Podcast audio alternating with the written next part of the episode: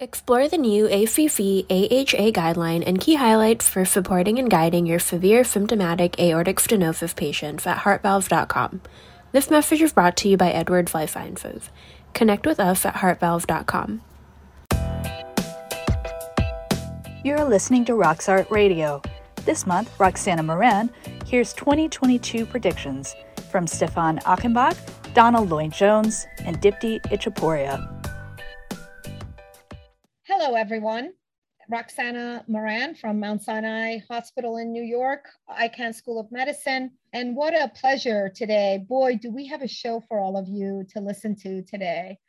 Our podcast today is with the presidents of all of our cardiology societies, the American College of Cardiology, the American Heart Association, and the European Society of Cardiology. What an incredible thrilled to have my guests here today. The podcast is the last of the year for December of 2021. And what an incredible time for us to be able to chat with the leaders on the reflection from 2021 and a look ahead for 2022 for our field of cardiovascular diseases. So with me today, and I'm just so, I think we, we just absolutely saved the best for last. And uh, with me today uh, is uh, Dr. Dipti Itchhaporia, who is the Eric and Sheila Sampson Endowed Chair in Cardiovascular Health, Director of Disease Management for Hoag Heart and Vascular Institute, and Associate Professor um, at University of California, Irvine,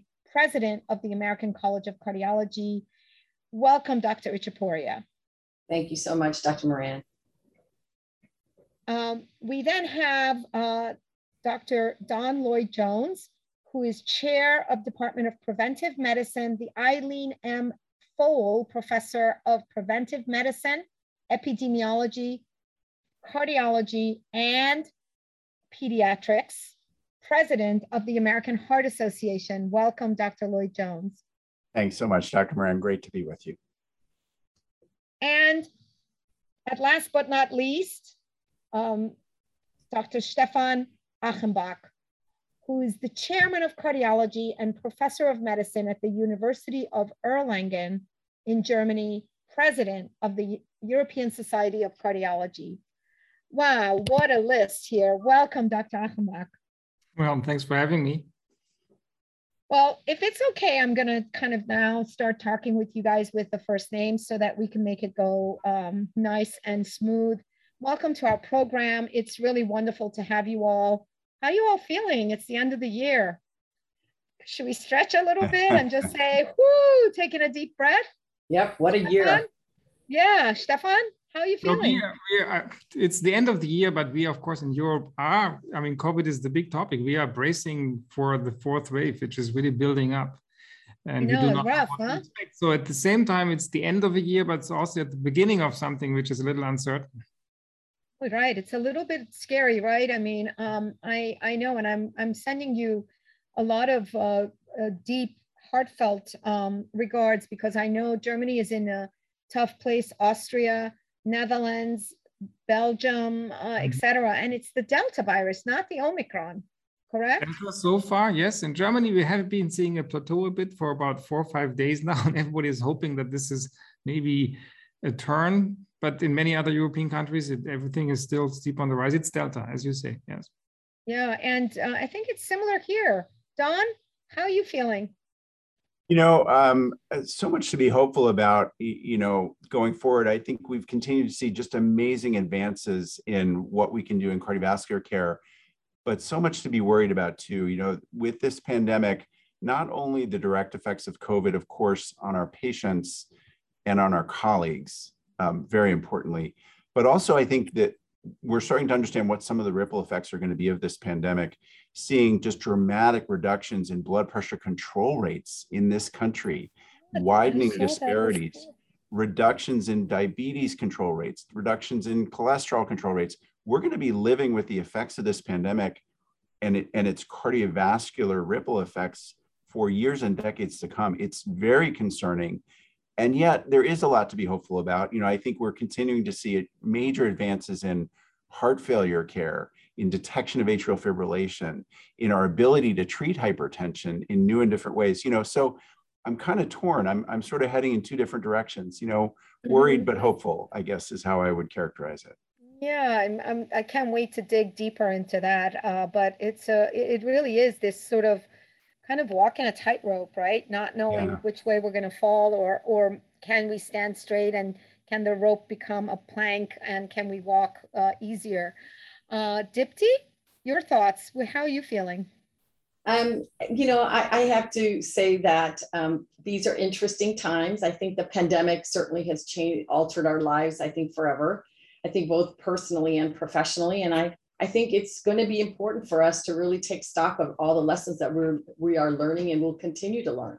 You know, and I think that what the post-pandemic world looks like still sort of remains to be seen. But I, I think that our experience with COVID now uh, has given us some insights and perspective as to what we really need to take into the future, right? I mean, I think that one of the big lessons of this has been the fact that I think we're really coming to completely understand how much health is tied to the economy, the economic health of, you know, of, uh, all different countries, right? Of each nation, health is such an important thing. And if we didn't believe health was important, we really understand how important health is and how it's tied to the economy. I think that we've learned how to come together as a community, particularly the cardiovascular community, as we battle an unknown, initially an unknown virus. Um, I think we have started to embrace digital transformation. Uh, and I think we will continue that, and we can talk about that further when we talk about what's coming up. I think we have seen um, the health disparities that I think we that have always existed in healthcare, and I think now we're really coming to terms with really looking at it and saying we can no longer just see it, but we need to actually do something about it. And then I think that we've been very innovative. You know, we're we are starting to talk about what does it mean to take care of ourselves as well as our patients. So clinician well-being, we've all highlighted that this past year, and we'll continue to do so, uh, and talk about clinician well-being as well as safety. So I, I think there's a lot here. I agree with Don. There's a lot to be hopeful for. Uh, the fact that all of us are here together, healthy, talking about this, uh, that we're in a position to make a difference for our patients and the cardiovascular community is something to be, you know, thankful for. So lots of things to be thankful for, lots to be hopeful for. Um, so I'm, I'm very positive about the future. Stefan, are you as positive as Dipti? It seemed like it's a little different when you're in a middle of a of a of a huge uh, surge of cases in yes. your country. So it's harder to like, you know, for us, I think it's going to come to us as well. I, every time, whatever happens in Europe, we get to see it a, a month or two later. So what's yes. your, what do you feel? It's always like? difficult, right, to separate the very short-term developments or midterm from the longer term. And Don and Dipti have both, both pointed out that there are massive and very positive developments in cardiology. The digital transformation, mainly for me, this means working with big data digital communication is just one aspect. It's working with big data, and the more we can learn. And as Don said, heart failure treatment, so much new. In my particular area, you know, imaging, imaging of atherosclerosis, very soon we'll be able to much better identify those patients who really need a statin, for example. We're learning so much in this context. Who needs revascularization? Who does not? The field is really moving. And this is overshadowed, of course, currently by the COVID-19. And there are some lessons here. One of, of, of them, as Dipti has said, we are moving closer together. You can feel it, right? I, I think the community is really coming together and moving to work together and to exchange and to communicate and feel more as one. That's my perception. We are moving closer together. We're also realizing that as cardiovascular healthcare professionals, there's things outside the immediate medicine that are important keeping the teams together making sure that the structures are the right structures you know that there's a good working environment that the teams function in difficult conditions that we're not losing too many support staff and this is something that has been important all along but we're realizing it more. So this is also something positive that can be taken out of the overall negative of the covid-19 pandemic. So there is the massive train of cardiology and cardiovascular medicine moving in a positive direction. This is overshadowed by COVID 19, but we have to be able to separate the two. So, Don, you, um, as a prevention expert uh, and the chief science and, and uh, medical officer of the American Heart Association, Um, what are what what do you what do you think? Are you very worried about both primary and secondary prevention now? After you know, we saw the report in circulation with uh, um, huge, uh, terrible numbers in hypertension. You already mentioned diabetes control is a little bit out of control. Um, what are what are your uh, what are what how are you uh, looking at this? And please unmute. Thank you. Yeah, thanks for reminding me. Um, boy, if that isn't the the uh, the sentence of 2021, I don't know what is, right? um, but thanks for reminding me, Roxana. Yeah, you, you know, I, I think you you hit on those things. Um, really important to understand what our patient experience has been throughout all of this. And you know, I think we, we know from the summer of 2020, 45% of Americans were saying they were delaying or deferring medical care because they were worried about coming into a healthcare setting and getting the virus even as recently as this past summer in 2021, still 20% of Americans delaying care. And I think we've seen that play out in people not presenting with heart attacks and strokes or presenting very late in the course. And so they've had much worse outcomes. We've seen also people disconnecting from their primary care and, and you know, some of their, their more advanced care as well. And that's the explanation, I think, for the loss of connectivity, the, the loss of blood pressure control, and these other risk factors these things are going to play out over the long period because even as people get back in contact with their regular uh, areas of medical care, it takes time to get blood pressure back under control. It takes time to get people back into good habits of health behaviors that, that are going to help them lose the weight that they gained during the pandemic, get back on their sort of usual routines. So we're not going to flip a switch and go back to where we were in blood pressure control rates and these other things in 2019 it's going to take concerted effort. Now, the digital transformation may actually help us do this, right? Because I think we've really understood getting home blood pressure monitors, for example, in the hands of our patients, te- teaching them how to use them and and empowering them to do a little bit more self-management and self-care and checking in with us or with our, you know, PAs or nurse practitioners so that they're doing things the right way. I think this could be a really powerful way forward and will help us accelerate the return to better hypertension control rates. But boy, we, we do have a long way to go. And, you know, it, it could potentially exacerbate some of those disparities because people who have access to technology or access to, you know, the means to communicate through telehealth are going to be very different and more advantaged than the people who don't have those opportunities. So we have to be really careful here that we do this in an equitable way.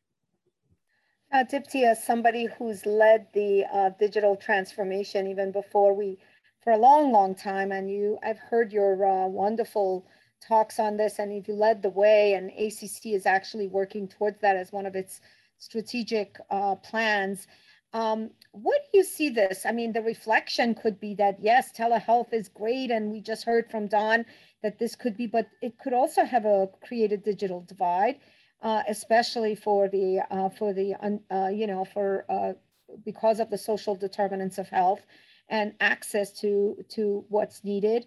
Um, where where do you stand on that? And is the reflections the big reflection in 2021 is the incorporation of the digital health tools that helps us connect with our patients and and then where do we go from here?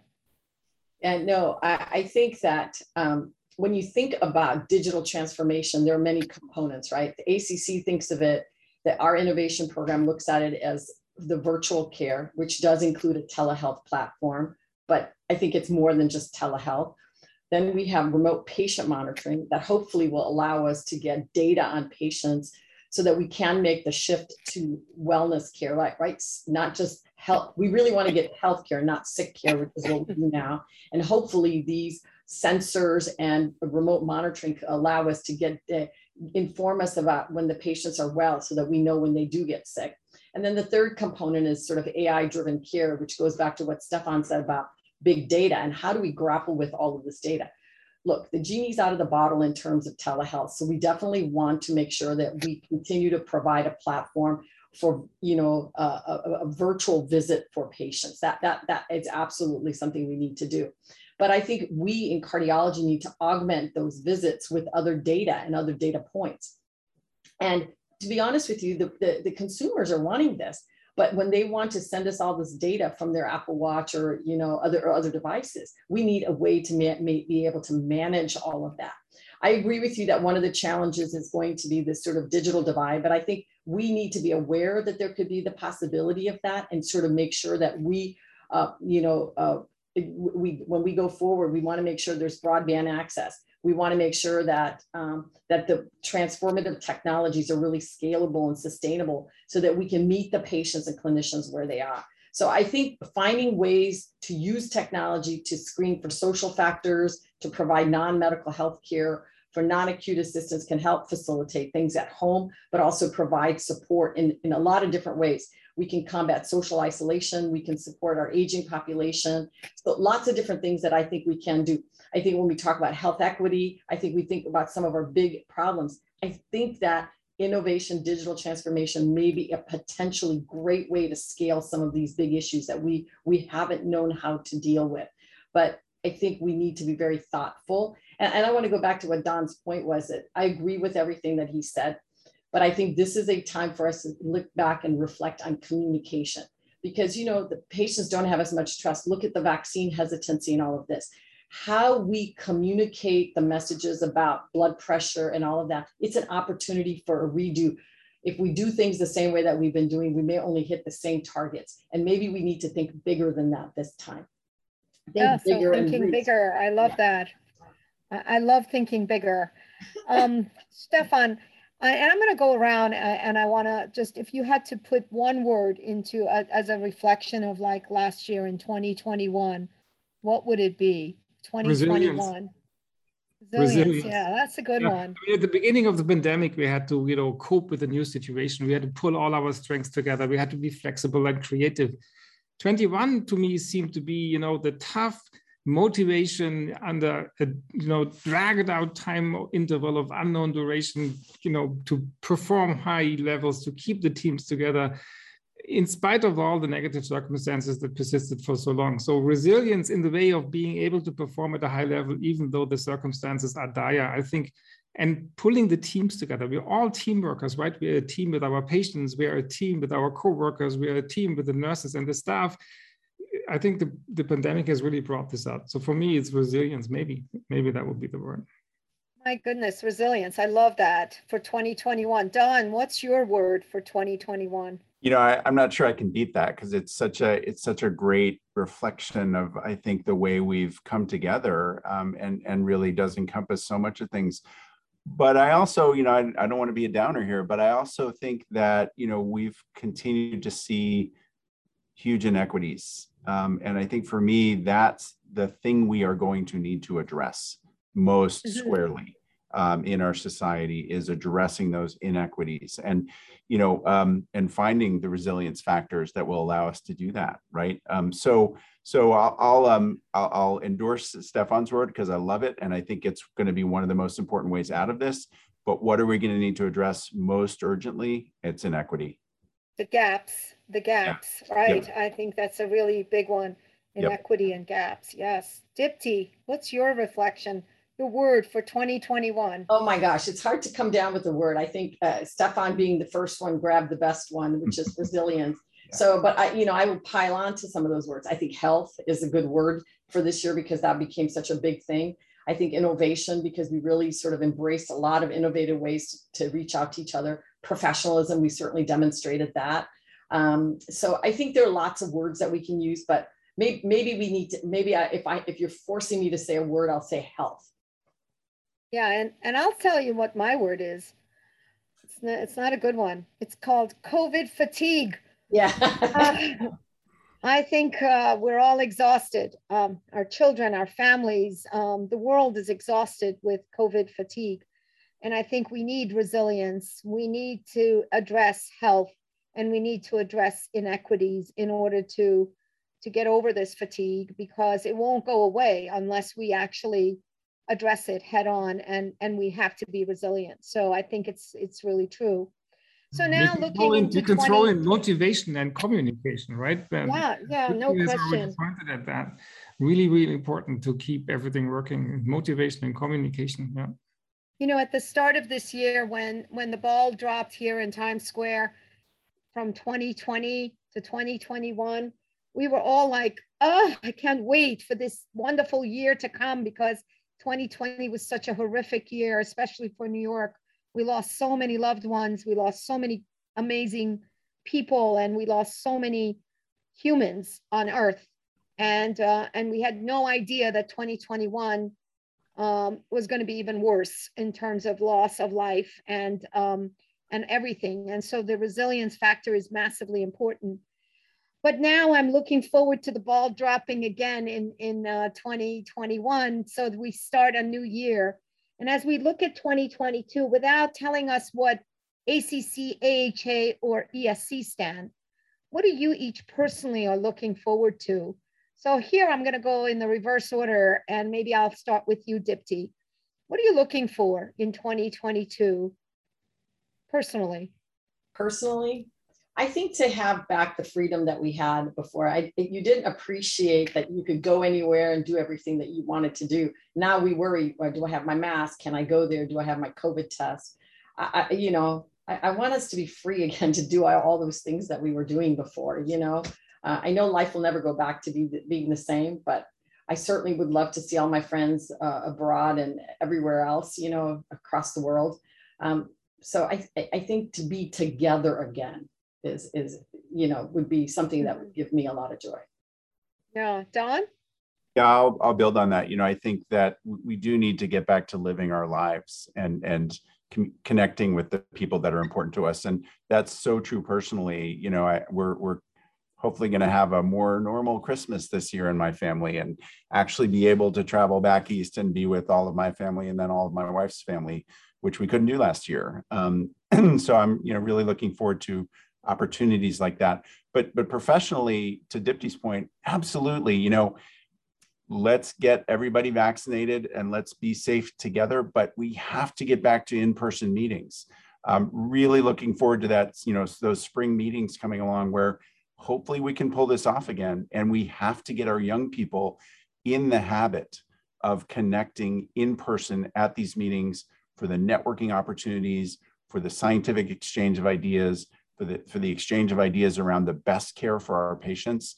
I mean, if we lose this generation of scientists and clinicians and they don't understand the value of our in-person meetings, it's going to be a huge loss to the to the community and and to our ability to give care uh, and advance science. So I really, really am hopeful we can get back to again, sort of doing things even better than we were doing them before, but doing them in person. And I think it's going to be an incredibly important thing that we must move to in 2022. So Stefan, your own personal, and then maybe you can start with what ESC looks forward to this next year in 2022.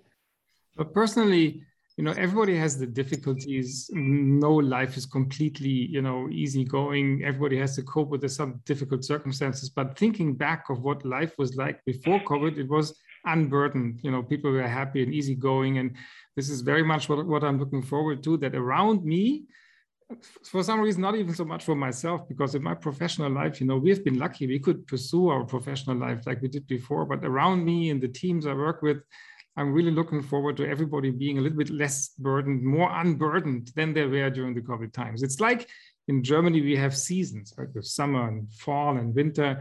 And I'm waiting for the spring in a double meaning for the spring to come as a season, but also as the feeling um, in the society where things become easier again. It gets light and sunny outside. And I'm sure this is what we will experience in 2022. Lots of happy moments and unburdened um, um, activities that we can do again. I, I just hope so much, and I'm rather convinced that this will be 2022. That's for me personally. And for the ESC, almost the same thing. You know, we look forward to bringing people together in meetings again.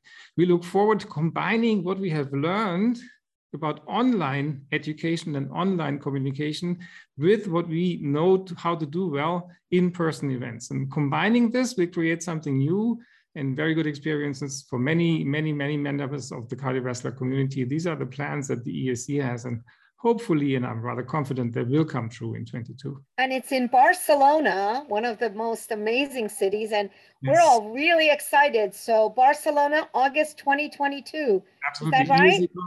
Yes, Barcelona.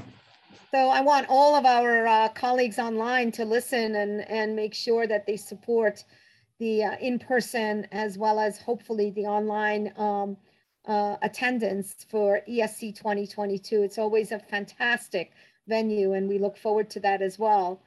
Um, Dipti, your, uh, yours, uh, you already told us your reflections for 2022. Where is AC, what's ACC looking forward to? Because you you guys always come first in, in the spring uh, uh, and, and the first meeting of the year. Right. So we have our first meeting at April, the first weekend of April, and uh, it'll be in Washington, D.C. So it'll be a great place for all of us to gather. So I, pray that all of our colleagues will be able to come and travel from from all over the world to, to come and be at the very first meeting. I think the ACC looks forward to pushing the agenda with regards to health equity. So, you know, the triple aim was introduced by the Institute of Healthcare Improvement in 2007 that sort of said we need improved patient experience, better outcomes, better, lower costs. But we recognized that by 2014, we weren't achieving that. So we went to the quadruple aim, um, which is the clinician well-being piece. Uh, and then the uh, what I've introduced this year is that I thought of the quintuple aim, which adds not only all of the triple aim, the, the, the piece of the clinician well-being, but also health equity at, at, at, its forefront. And I think that all leads to better health and improved, uh, improved economy. So I think pushing our digital transformation, um, you know, pushing all of the, um, the issues with regards to health disparities, all of that and I think really just trying to get back to um, bringing that whole cardiovascular community together to continue to um, to you know uh, to to show growth in all the things and in, uh, all the things that we do. You know, be the forefront in research, guideline development, and best practices for transforming care. So fantastic. Well, it's going to be a great year. It sounds like both from the ESC and ACC perspective. And for ACC, it's the first weekend in April, Washington, D.C., in the home of ACC, uh, which is where the Heart House is. And so it's just very, very exciting. So, Don, um, the American Heart Association, how what are we looking forward to in 2022? We're combating heart disease. You guys in the forefront with a very, very big agenda in front of you. And uh, tell us about it. Yeah, huge agenda. Um, thanks so much for the opportunity. You know, I think right now our North Star is what we're calling our 2024 impact goal. Um, and the, the, the evergreen statement there is that every person deserves the opportunity for a full and healthy life. And it really drives to some of the issues we've been talking about today about equity. You know, we are laser focused on making sure that we reduce disparities, particularly in things like blood pressure control and exposure to nicotine and vaping products. So, you know, using all of our clinical tools, guidelines, implementation, but also our public health uh, advocacy priorities to push on these two particularly important cardiovascular risk factors that are also triggers for cardiovascular and stroke events as well, right? And so really, really centrally important to improving the public's health but also making sure that we get more people covered so that they can actually access healthcare and make sure that we improve the quality of that healthcare as well. All of these things driving to reduce the disparities that we see across geographic stratifiers, rural, urban, socioeconomic positions, certainly race ethnic groups. Um, all those things really have become the North Star of what AHA wants to drive to do to promote equity and reduce health disparities. So, you know, we've we've put actually a $230 million commitment over the next three years behind these strategies and really are looking forward to getting to the goal of 2024, seeing improvements in equity, which will actually be the 100th anniversary of the American Heart Association. So we're very much looking forward to that. Wow. And, and uh, 2022 meetings will be in your town in Chicago. Yes, Isn't that right? Yeah, uh, that is and, correct. Uh, very, very exciting. And uh, I look forward to that as well. And then the next president is Michelle Albert, who will be presiding at that time. Isn't that correct? That is correct as well. Yes, looking forward to her leadership. She's amazing. And as you know, currently is actually also president of the Association of Black Cardiologists, in addition to being the president elect of the AHA. So she is truly, you know, one of those amazing leaders that's gonna gonna take us to the future. Now, as I listen to the three of you, I'm just so hopeful about the future of patients with and humans with um, heart disease and what ACC, AHA, and ESC is doing to fight heart disease around the world to make a global impact. And it just is such a pleasure And it really is clear to me why the three of you are the leaders of these organizations because of your insight, your brilliance, your commitment, your hard work, but, but most importantly, your bright and uh, vision for the future. And I think that just really speaks loudly about leaders um, of these important and incredibly essential uh, organizations that um, also help clinicians and physicians do their job and take care of patients. So thank you for your commitment. Thank you for the work you're doing. But most importantly, thank you for being on Rox Heart Radio. I'm so humbled. I can't believe that I have gotten the best, the top notch uh, crew here on this last um, podcast of the year. Um, it really truly is uh, uh, keeping the best for the last, and, and it really speaks to that. And thank you so much from the bottom of my heart. I really, really appreciate your time. Thank you for being here. Thank you, Don. Thank you, Stefan. Thank you, Dipti. I, I, I wish you all, you and yours, a wonderful holiday and look so forward to working with each and every one of you in 2022 and beyond. Thank you. Thank you, Roxana. Wishing you a wonderful holiday season and good health.